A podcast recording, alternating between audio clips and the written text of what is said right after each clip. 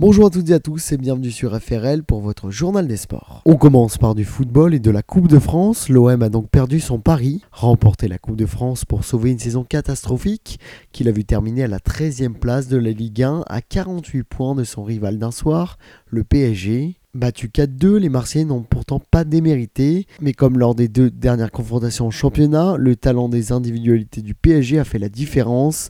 Ibrahimovic quitte Paris sur un quatrième titre cette saison. Il y avait également des finales de coupe en Angleterre, Allemagne et Italie, et les vainqueurs sont Manchester United, Bayern Munich et la Juventus de Turin. On passe à Roland Garros.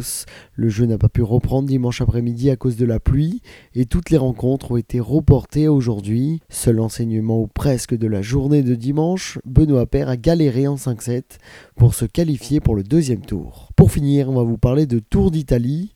Le russe Alexander Filoporov a créé la surprise en remportant la 15e étape du Giro.